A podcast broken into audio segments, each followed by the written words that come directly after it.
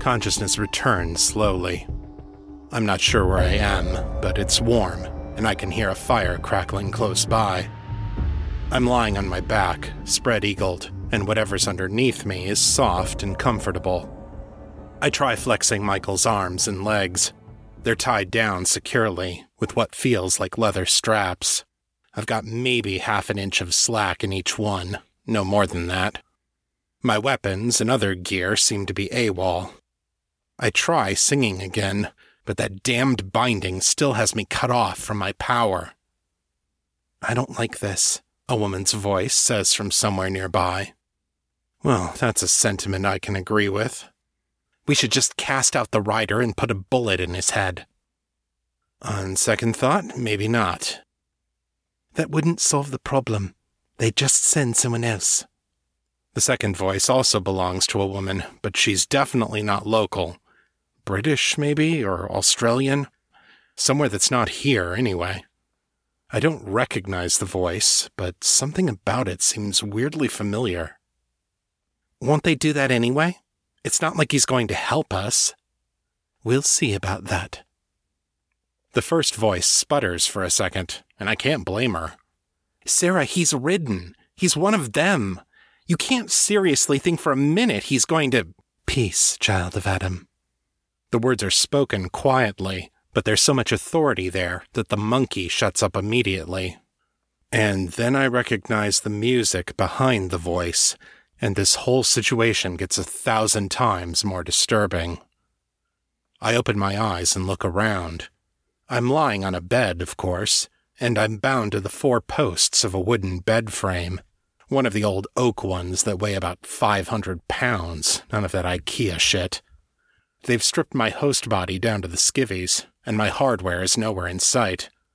Not that any of it would have made a difference. Not with her here. Her host body looks good bathed in firelight. Tall, slender, and athletic, with just enough tits and ass to make sure you know you're looking at a grown woman. Her close fitting thermal body stocking shows off every line and curve. The face is lovely, with a straight, slender nose, high cheekbones, and just a few lines around the eyes and mouth to show for her hardships. Her hair is a shocking white blonde, like an albino's, and her eyes are a sapphire blue deep enough to drown in. Michael's body approves of the view. My reaction is more complicated, because I can see the spirit behind those eyes. She smiles, almost wistfully. Hello, Alastur. Mike's mouth has gone dry, and it takes me a moment to find our voice. Seraphiel? I look up and down her host body again. You're, um, you're looking well. So are you. Her lip twitches at the corner, but just for a second. All things considered. Sarah's aide looks about ready to pop a blood vessel. Wait a minute, wait a minute. You know this guy? Sarah glances back briefly over her shoulder, then looks at me again. I did. Once. There's so much sadness there, in her eyes and in the music of her spirit, that I want to reach out to her, to comfort her. It's a feeling I haven't felt in aeons, literally. The aide steps out of the shadows, glowering. She's hard everywhere Sarah is soft, angular where Sarah is rounded, and her dark eyes have the cold, hungry look of a predator. But he's working for the Dukes now. He's ridden. Whatever he was before, that makes him the enemy. Sarah shakes her head. Alice, I don't know the host. I know him. She gestures at me. This is Alastur the Hunter. He was part of my choir. Alice's eyes widen a moment, then narrow to slits. She looks at me like she's trying to figure out the best place to start cutting. My respect for her goes up a little. Okay, so he used to work for you. So what? He's a traitor now. A demon. Why shouldn't we send him back to the abyss where he belongs? Sarah says nothing.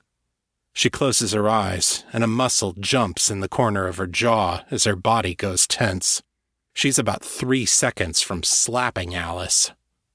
I know she'd feel horrible if she did that, so I decide to cut the monkey a break. You're talking about things you can't understand, Alice. Your poets wrote about a war in heaven, but it wasn't like that. Not a war with swords and shields and fights over territory. It was more like. I search for an analogy. Like a really awful divorce, or if two conjoined twins started cutting pieces off of each other.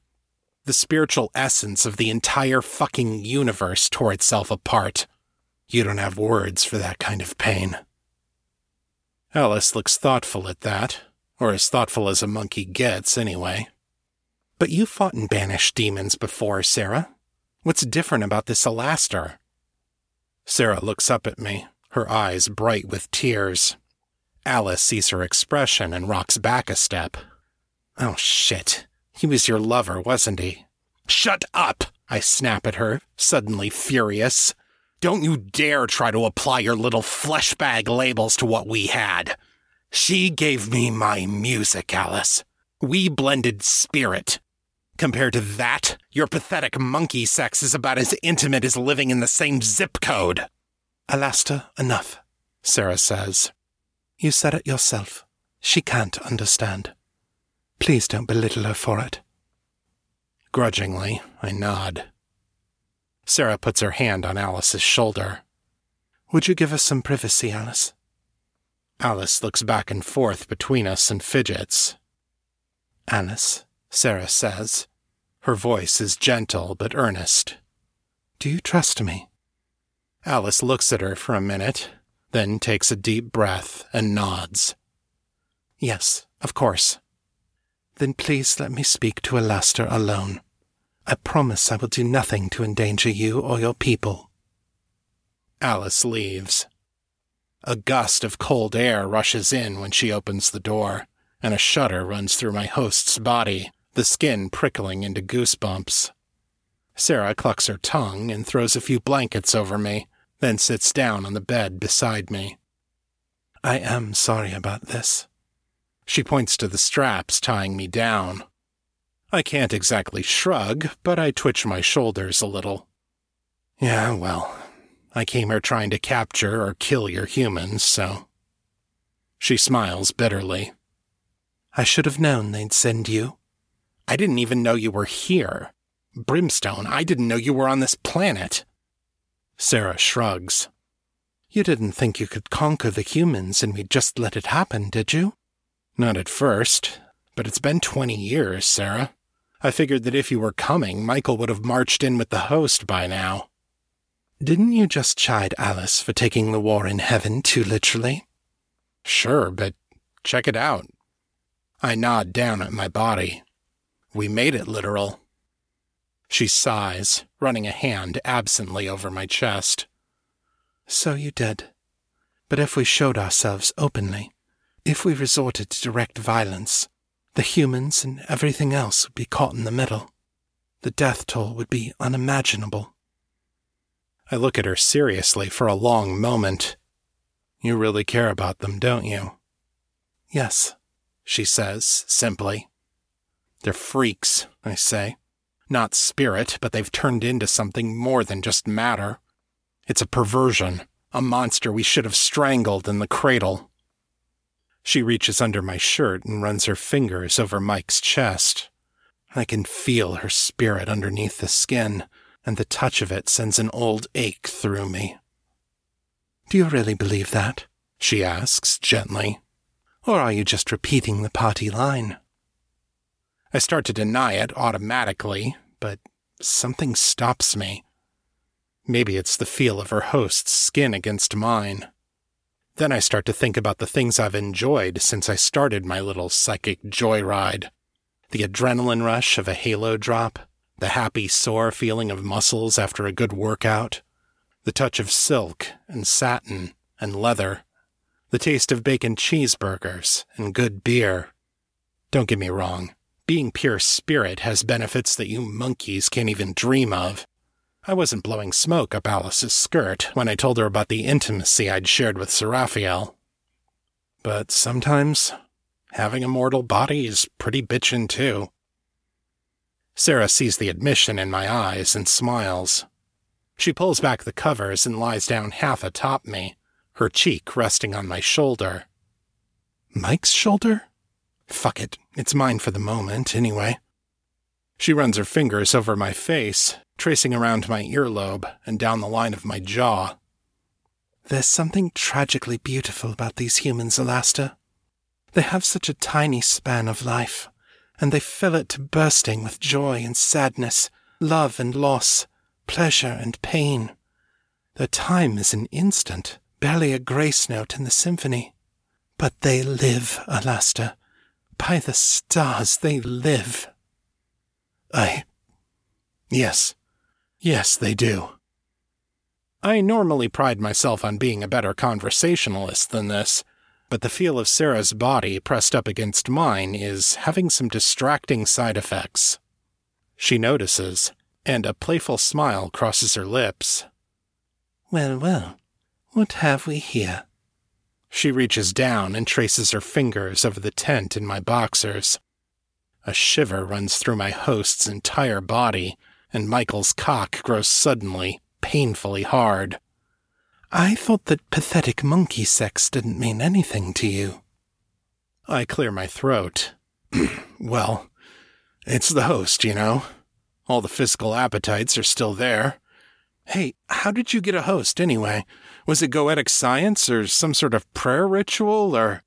Sarah pulls down the waistband of the underwear, wraps her hand around Mike's shaft, and squeezes. Don't try to change the subject, Al. Wouldn't dream of it, I gasp. She runs her thumb around the base of the cock and cups my balls in her hand. Then she curls her fingers, lightly dragging her nails over the skin.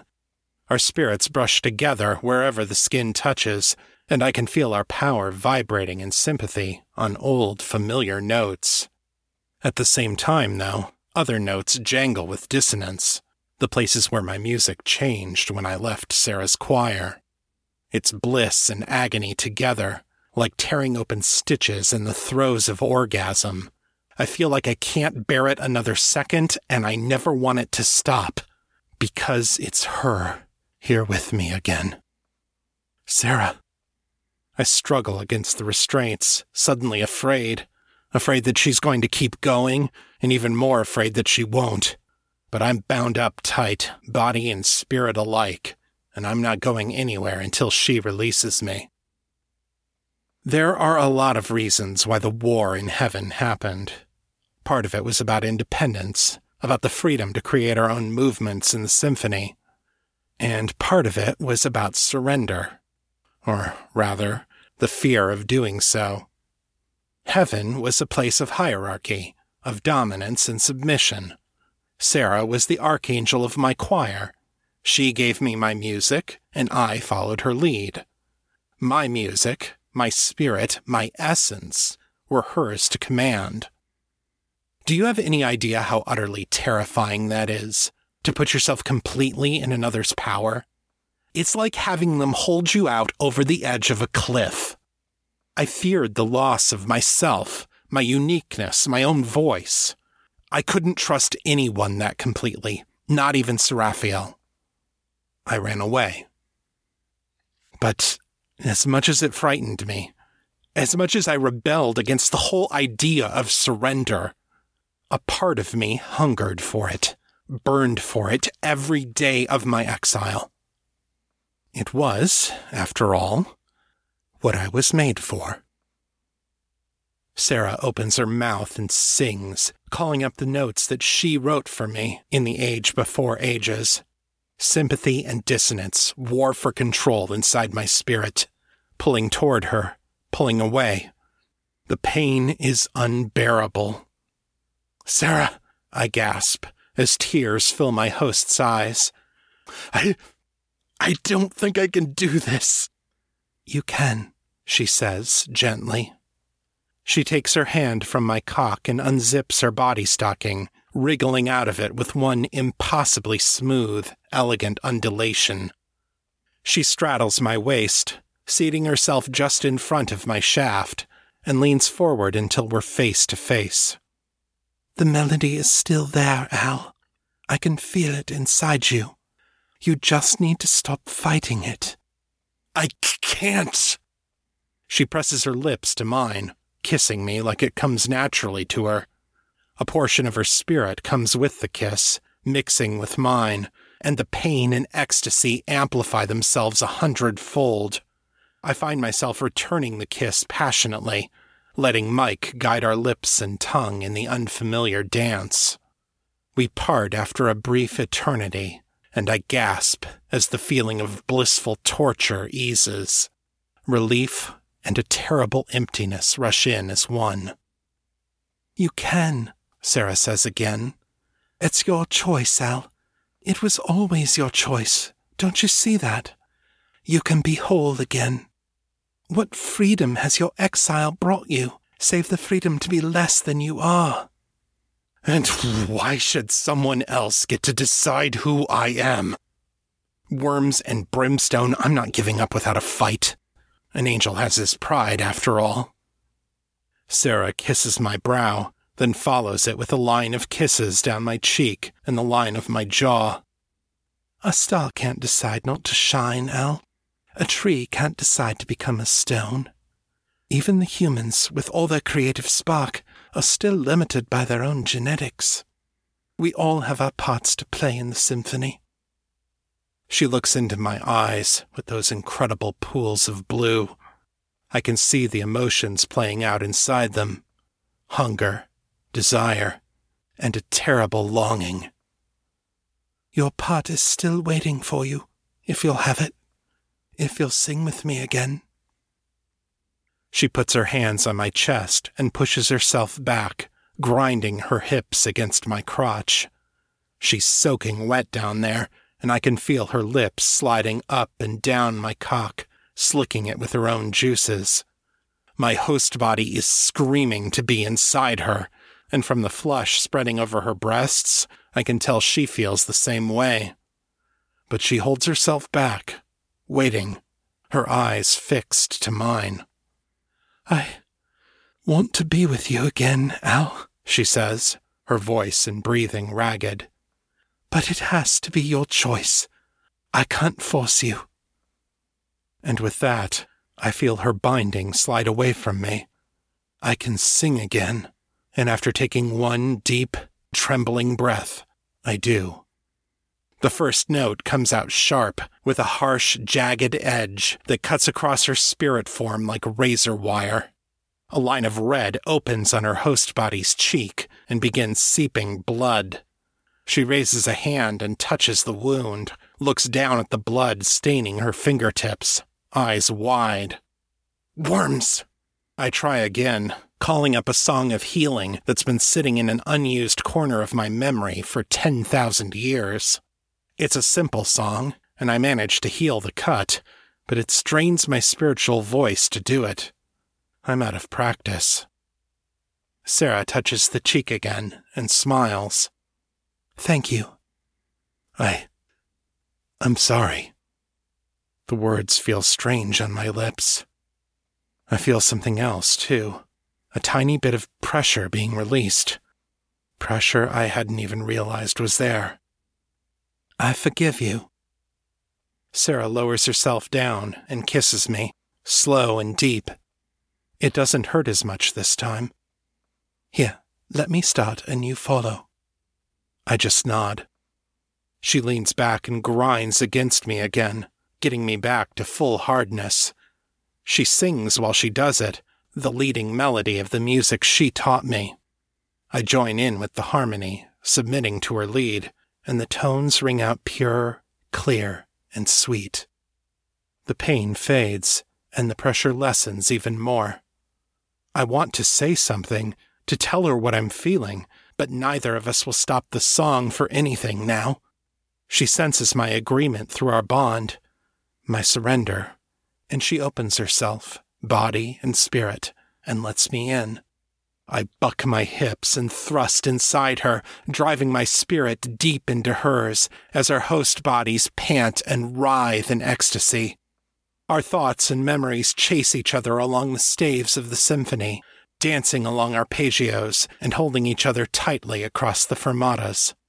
I can feel the ugliness inside me, the sorrow and destruction I have worked in the world as I sought to write my own melodies without her. I see it all and feel ashamed. But I also feel her love wrapping around me, lifting me up, her forgiveness trying to free me of those burdens. I yield to her touch, to her music, and with two sharp notes, she slashes apart the cords that held me down. I feel a sudden release, and my spirit soars in a crescendo alongside Seraphiel's. Our bodies are moving in unison, my hips thrusting upward as she rides me with reckless animal passion. Orgasms crash like cymbals and roar like timpani as our song reaches a sudden, thundering climax. And for a moment, time seems to stop, as matter and spirit alike are joined in the delights of two made one. Sarah collapses atop me, our skin flushed and soaked with sweat. She releases my bonds with a few brief notes, and I wrap her in my arms, kissing her, running my hands all over her beautiful human skin. She does the same as our spirits sing the last lines of the song in pure, perfect unison. Sarah lets out a happy little sigh and relaxes against me. I knew you could do it, she murmurs. I smile and relax with her. Pulling the blankets up and over us, I wrap my arms around her and close my eyes. It all feels good and right and beautiful. It feels like heaven. The last of the trucks is loaded by noon the next day. Give these humans credit. They've learned how to run an efficient operation. Most of them don't trust me to help, so I stay out of the way and watch as Sarah and Alice coordinate their troops. Somebody brings me a thermos of coffee, and I sip from it between bites of my ration bar. As the trucks roll out, Sarah comes back to join me in the center of the now abandoned village. She sits down with me on the steps of the cabin where we spent the night together. The scry shield won't hold after I leave, she says. Alice will take them to the fallback site. Hasdiel is waiting for them. I'll catch up later. I nod. I hope your backup location is somewhere far away from here. Once the shield goes down, the Dukes will scout everywhere within 200 miles trying to find them. I give her a sideways glance. And don't tell me where it is either. Safer that way. She leans against me, resting her head on my shoulder. I know. I wish we didn't have to send you back into that. that snake pit. I smirk at her choice of metaphor. Hey, remember who you're dealing with here. Treachery and deception? Pretty much my game. I turn to face her and place a gentle kiss on her lips. Burn the place down when we leave, and I'll tell them it was some technical gizmo that produced the shield. I'll keep the hunters off you for as long as I can. She takes my hand, squeezes it. They're going to catch on to you sooner or later. When that happens, I can't guarantee I'll be in the position to help. I know. But if Michael here is killed, and I'm cast out of the world, I'll be there for you, Sarah says. I promise. I bow my head to her, and it feels comfortable and right. My lady. She puts her hand on my head, and I feel the warmth of her blessing rolling over me. My love. I take her hand and kiss it once, feeling the last brief mingling of our spirits. Then I stand, strap on my gear, and head off into the wilderness. Michael's voice stirs inside our shared head. Do you think we'll ever see her again? In that body? I doubt it. I suspect our career as a double agent will be as brilliant and effective as it is short. I pause a moment, then add, Is that all right with you, Mike, old boy? Not having second thoughts, are you? Michael smiles with our shared face. About helping her? Never. She's a hell of a woman. I let out a bark of laughter. Michael, my friend, that is about the single least accurate thing you could possibly have said about her. From up on the ridge, we watch as Seraphiel calls down fire and immolates the town. It's an impressive show and a sobering reminder. As much as Sarah loves healing and peace and beauty, she can bring the wrath when she needs to. I watch the town burn, and for a moment, I think of how I first imagined this scene, filled with humans running and screaming in terror. It feels like I'm looking at a twisted reflection of myself. And in a way, I suppose I am. Sarah's song rises up from the valley, and my spirit sings back in reply. The sweet harmony of the songs reminds me of who I once was, who I may be again. I think of her forgiveness and her promise, and the tears spill unbidden from my eyes. Then I turn away toward the west and the afternoon sun as I begin the hunt for my redemption. The end.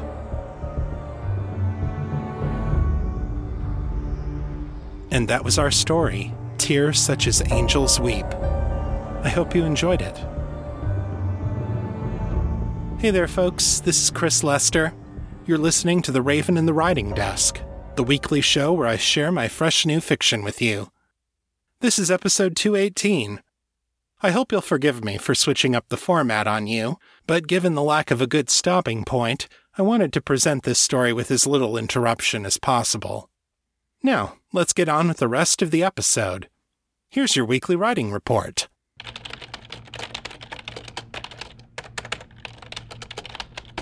I wrote 4,027 words last week, over the course of 5.25 hours for an average writing speed of 767 words per hour. As of Friday, January 3rd, I have gone 79 days without breaking my chain. I made a little more progress last week on None Shall Dwell Within. At the time I'm recording this, the story is still in Chapter 9, and the manuscript is about 26,400 words. My writing progress was lower last week because I had to do prep work for two episodes at once. I'm on vacation in Michigan when this episode is airing, and that means I had to record episode 217 on New Year's Day and 218 on the following Saturday, so I could have all of the raw audio finished before we had to leave. So I worked on the novel on three days and spent the other four either writing scripts or editing the podcast. I also did some back of house work on my new story collection, Distant Realms. This included some final formatting corrections and a few tweaks to the cover of the paperback, as well as getting the pre orders up for sale. More on that later in the show. Over on the Patreon campaign, we have two new patrons this month. Say hello to Heather and Blue Elf Designs. If you like what I'm doing on this show, becoming a patron is the best way to help me keep doing it. 91% of whatever you donate goes directly to me. That helps me pay for things like web hosting, podcast distribution, printing costs, and cover art. As a thank you for donating, all my patrons get access to the Behind the Episode podcast, an unscripted show where I talk about story inspirations, world building, Easter eggs, and other inside perspectives you can't get anywhere else. It's delivered to you in a custom RSS feed that's just for you, so you'll never miss an episode. All patrons also get regular installments of bonus art from our talented team of Metamor City artists, and an annual holiday card with exclusive artwork. And if you pledge $3 a month or more, you get access to even more cool stuff character bios, sneak peeks at upcoming stories, cover reveals, and more. To get started, head on over to patreon.com slash author Chris Lester. Take a look at the donation tiers and choose the one that's right for you. Every little bit helps. And if you're already a patron, thank you so much for your support. And now, the feedback. Feedback is continuing to come in on my science fiction story, The Nearness of You. Sarah Testarossa writes, Beautifully written story, Chris. The resolution and ending are wonderful and made me tear up. Abby says, I hope you plan on publishing The Nearness of You as a standalone. It's a great story and makes me curious about the world it's written in. All the characters are very relatable. Donna Wade was particularly struck by Jill's internal struggles in part 4. OMG, the voice that lies! That's just what it sounds like. It disguises itself as helpful but unpleasant truth.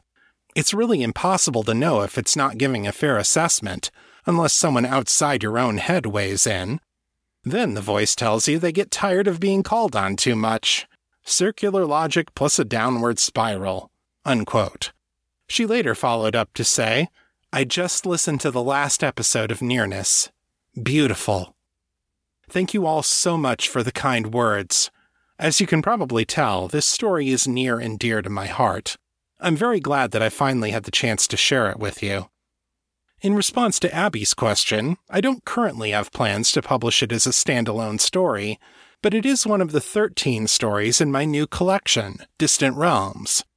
This book will be released on February 1st, and you can pre order it now on Amazon, Smashwords, and Kobo. It will also be available for libraries to purchase on Overdrive, so let your friendly neighborhood librarian know if you'd like them to carry it. All of my other books are available now on Overdrive, too. If you'd like to share your thoughts about the show, send your feedback in text or audio to metamorcityfeedback at gmail.com. To leave a voicemail, dial area code 641 715 3900 then enter extension 255082, followed by the pound sign. My Facebook is facebook.com slash author Chris Lester.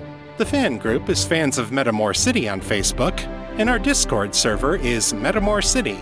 I'm there pretty often, so come say hi.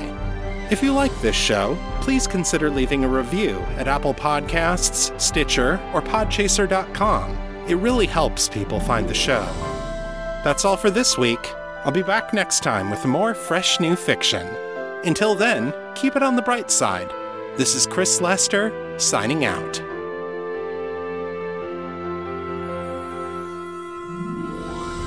The contents of this podcast are copyright 2019 and 2020 by Chris Lester and Liminal Corvid Press. The show is released under a Creative Commons, Attribution, Non Commercial, No Derivatives license. So don't change it, don't sell it, but feel free to share it all you like. For more information about this license, please visit creativecommons.org.